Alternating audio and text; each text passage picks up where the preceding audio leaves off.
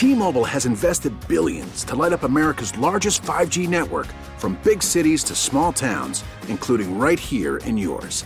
And great coverage is just the beginning. Right now, families and small businesses can save up to 20% versus AT&T and Verizon when they switch. Visit your local T-Mobile store today.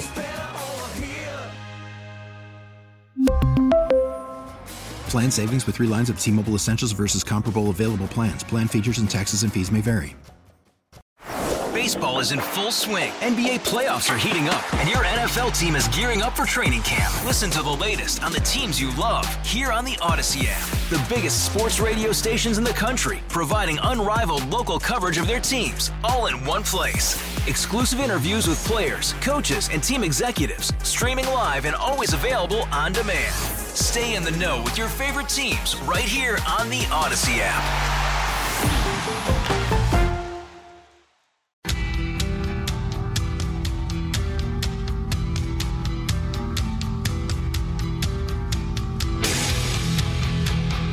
Five oh five, Jeff Katz, News Radio WRVA. It is a Tuesday afternoon. Many of us, many of us followed the outrageous stories from the Virginia Parole Board. I got to know the family of Michael Patrick Connors. That's the Richmond police officer, badge 192, by the way, that was uh, gunned down in cold blood. His twice convicted killer was released gleefully, was actually welcomed uh, with a little uh, get together with a sitting state senator. How disgusting is that? Uh, the parole board was out of control, and our attorney general, Jason Miyares, said, I- am going to go and investigate this. Governor Youngkin had an executive order, order number three, as I recall, that said to the attorney general, let's get to the bottom of this. That report is out. That investigation is complete, and I'm happy to say that Jason Miyares is joining us. Jason, thank you for being here. Thanks so much for having me. It's great to be with you, and um, uh, thanks for being part of the uh, group of journalists curious about what happened. Yeah, I I am uh, well. Frankly, I'm disgusted by what happened. I've actually read the report, but I, I want you, if you don't mind, let go, go. Let's go through it, sort of point by point. What Yeah. was happening with this parole board? Well, I mean, listen, as you know, the governor signed executive order number three shortly after, just within an hour after we got sworn in. And um, it was actually candidly worse than we thought. We the, the public reports obviously dealing with the Vincent Martin case where he he killed um, uh, killed Officer Connors, but then and a couple others. But it wasn't till we we were enabled to actually dig in, appreciate the governor's office, essentially uh, having the parole board and uh, the Virginia Department of Corrections completely cooperative with us, that we realized it was that much worse than we ever saw. And there's really three huge red flags that have come out as a result of our investigation. Number one, uh, there were 134 uh, convicted felons released early from prison on parole in just a two month period of March and April 2020. Uh, 130 out of these 134 would be considered violent offenders. These are, uh, you know, four capital murderers, 31 first degree murders, 11 rapists, multiple uh, convictions for armed robbery. The average, the average sentence of someone that was discharged early from prison was 104 years. In other words, life plus 28 years is the average sentence of who is released back on the streets. Um, then we found on top of that, not only did they release these individuals early, they failed to notify victims. 83 different failures or, or violations of a failure to notify the victims. Uh, these are the victims or the families of those that have been murdered, raped, or robbed. In fact, we know from the parole board report that the previous parole board chair, Adrian Bennett, had instructed her staff not to contact rape victims because it may traumatize them to know that their rapist is back on the street. Well, you know what would also traumatize them? Finding out secondhand or running into the rapist out in the community or in the store. Uh, then we saw that there were 66 violations where they failed to notify the Commonwealth's attorney. Um, we have over 50 violent offenders released uh, in March and April as well that the parole examiners had actually recommended against releasing these individuals back into the community because of the high likelihood of committing more violent crimes and and then we saw multiple instances where these individuals uh, committed more violent crime. Vincent Martin, who had 42 prior felonies, gets out within within a year has committed 15 additional violent felonies. Hugh Brown, who is serving a life in sentence for shooting his pregnant girlfriend and setting her body on fire, uh, in which he had been referred to as sociopathic. Just in 2018, uh, Chairman Bennett ordered his relief and ordered them to stop the victim notification system, alerting the uh, release. We saw that as well. There was a host of individuals, about 137 individuals, that they had made a decision not to uh, to have an early release of parole supervision. These are individuals that have been released, but they are required by law to have at least five years of supervision by their parole officer, and this is for safety, making sure they are seeking employment, making sure they're staying off of drugs. Uh, we saw multiple instances where these individuals were released out of parole supervision, and we found at least three parole discharge records in which the parole uh, supervising parole officer said they never authorized the release of supervision, and these public records were altered. Altering a public record in Virginia is punishable up to 12 months in jail, but it is a one year statute of limitation. And because the previous governor and the previous attorney general were asleep at the switch and had made no effort to investigate this, the statute of limitations that expired in 2021 prior to us taking office. And so um, it was a systematic breakdown of a parole granting frenzy that led to the endangerment of more and more Virginians. I mean, they even voted to release the notorious tower rapist of Norfolk that raped 13 women over the course of two years. He was scheduled to be released, and only by the grace of God did the Norfolk Police Department alert the parole board that he was now wanted in an additional rape charge dating back to the 1990s. Otherwise, he was slated to be released. They had never even checked with the proper authorities. And you saw such a systematic failure where people were released people sometimes are released back in their communities if they committed ad- additional violent crimes. And I've said before, the one word you never heard debated during our, our debate about our criminal justice reform was victims. We never talked about victims. We ignored the victims.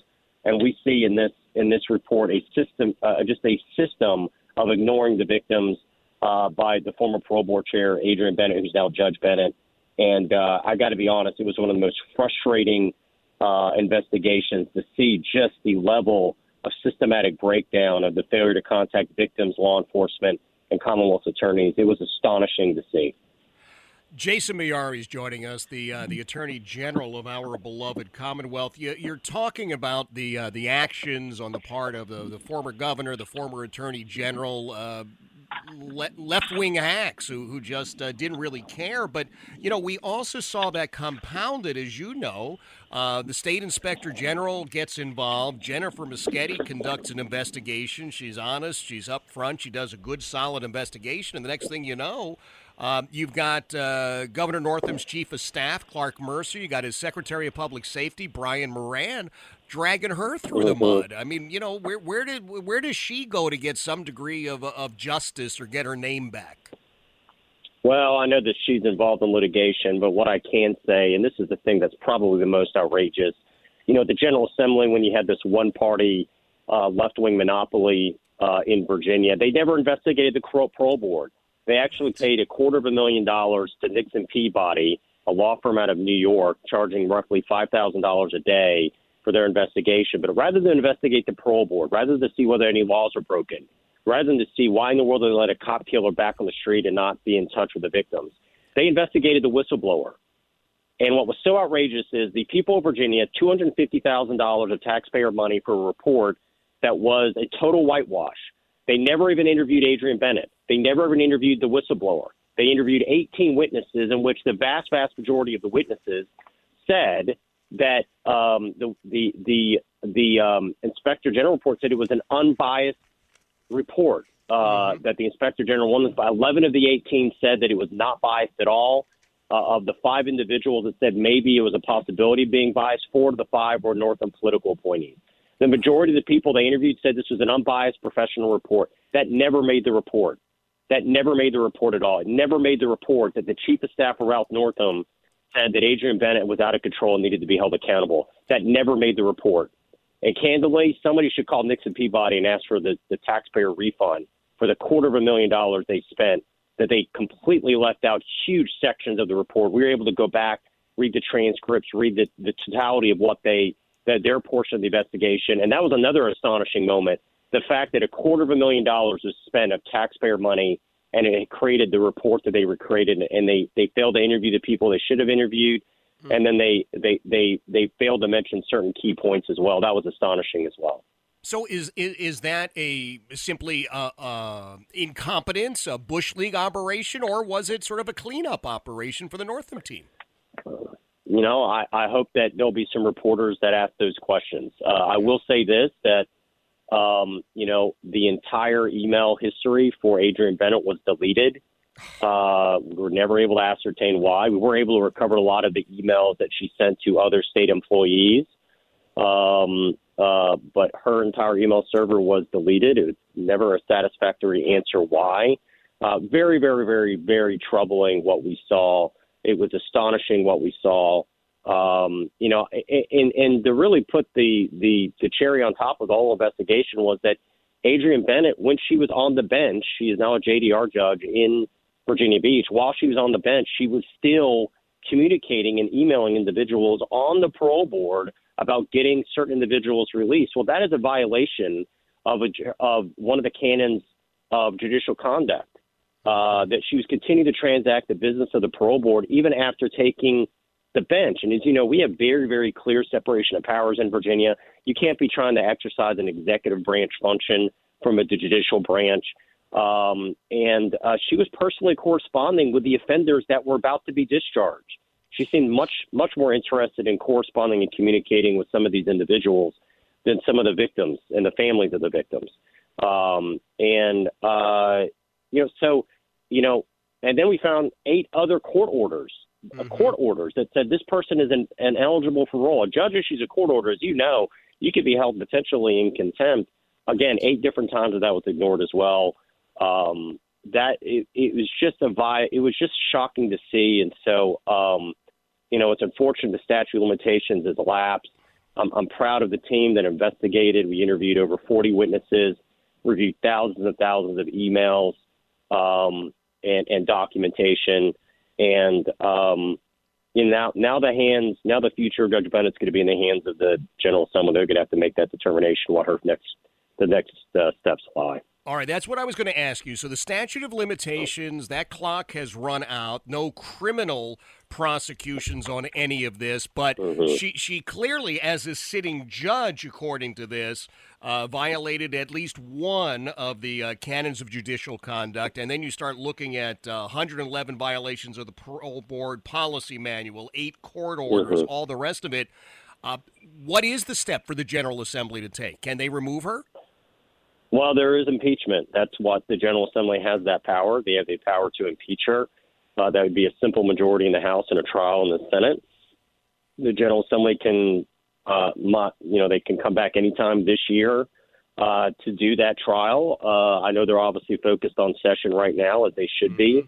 But listen, I'll let the General Assembly decide whether they want to keep somebody on the bench that uh, least, you know, released 134 uh, convicted felons early from prison, 83 different times failed to notify the victims, 66 different failures to notify your local Commonwealth's attorney, uh, uh, serious allegations of, of changing parole discharge records for yep. three different first degree murders in violation of Virginia Code 18.2 472, um, multiple cases where she ignored uh, over 100 violations of the parole board policy manual and at least eight different court orders uh, finding offenders were eligible for parole, in which uh, the opposite of what a court order was. And so I'll let the General Assembly decide whether they want that individual uh, to uh, who has had that pattern of conduct uh, to remain on the bench. But being a judge uh, means you call balls and strikes. Being a judge means you do not interpret the law the way you wish it was. You interpret the law the way it is. And I think one of the most telling things in the parole board report is that uh, Secretary Brian Moran informed her she was not allowed to reinterpret Virginia's three strikes law. Uh, to change that interpretation of the law, you would have to change the Virginia Code. The way you change the Virginia Code is a piece of legislation. Uh, Scott Surovell, a very left wing um, uh, criminal first, victim last senator from Northern Virginia, actually carried the bill, presumably on Judge Bennett's behalf, to let it easier for murderers, rapists, and killers to be back on the street. That bill died in the General Assembly. So even though she was told by Secretary Moran, you cannot interpret the law this way without a change of the code of Virginia, uh, mm-hmm. and, and that would have to be a piece of legislation that died. She knew that that bill died. She interpreted the law the way she wanted to anyway. She interpreted the law the way she wished it was, not the way the law actually was. And I'll let the General Assembly decide whether they want somebody like that, uh, that type of interpretation to remain on the bench. Fair enough. Thank you so much. That is Jason Miyares, Attorney General of Virginia. Jeff Katz, News Radio, WRVA. T-Mobile has invested billions to light up America's largest 5G network from big cities to small towns, including right here in yours. And great coverage is just the beginning. Right now, families and small businesses can save up to 20% versus AT&T and Verizon when they switch. Visit your local T-Mobile store today.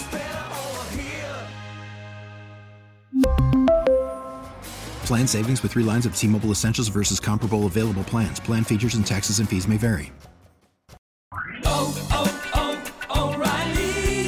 Vehicle's engine with a full synthetic oil change and save with Mobil 1 at O'Reilly Auto Parts. Purchase 5 quarts of Mobil 1 full synthetic motor oil and receive a $10 O'Reilly gift card after rebate. See store for details. With your Mobil 1 purchase, you'll also receive 2 times points during O Rewards Bonus Points Month at O'Reilly Auto Parts. Oh, oh, oh, O'Reilly Auto Parts.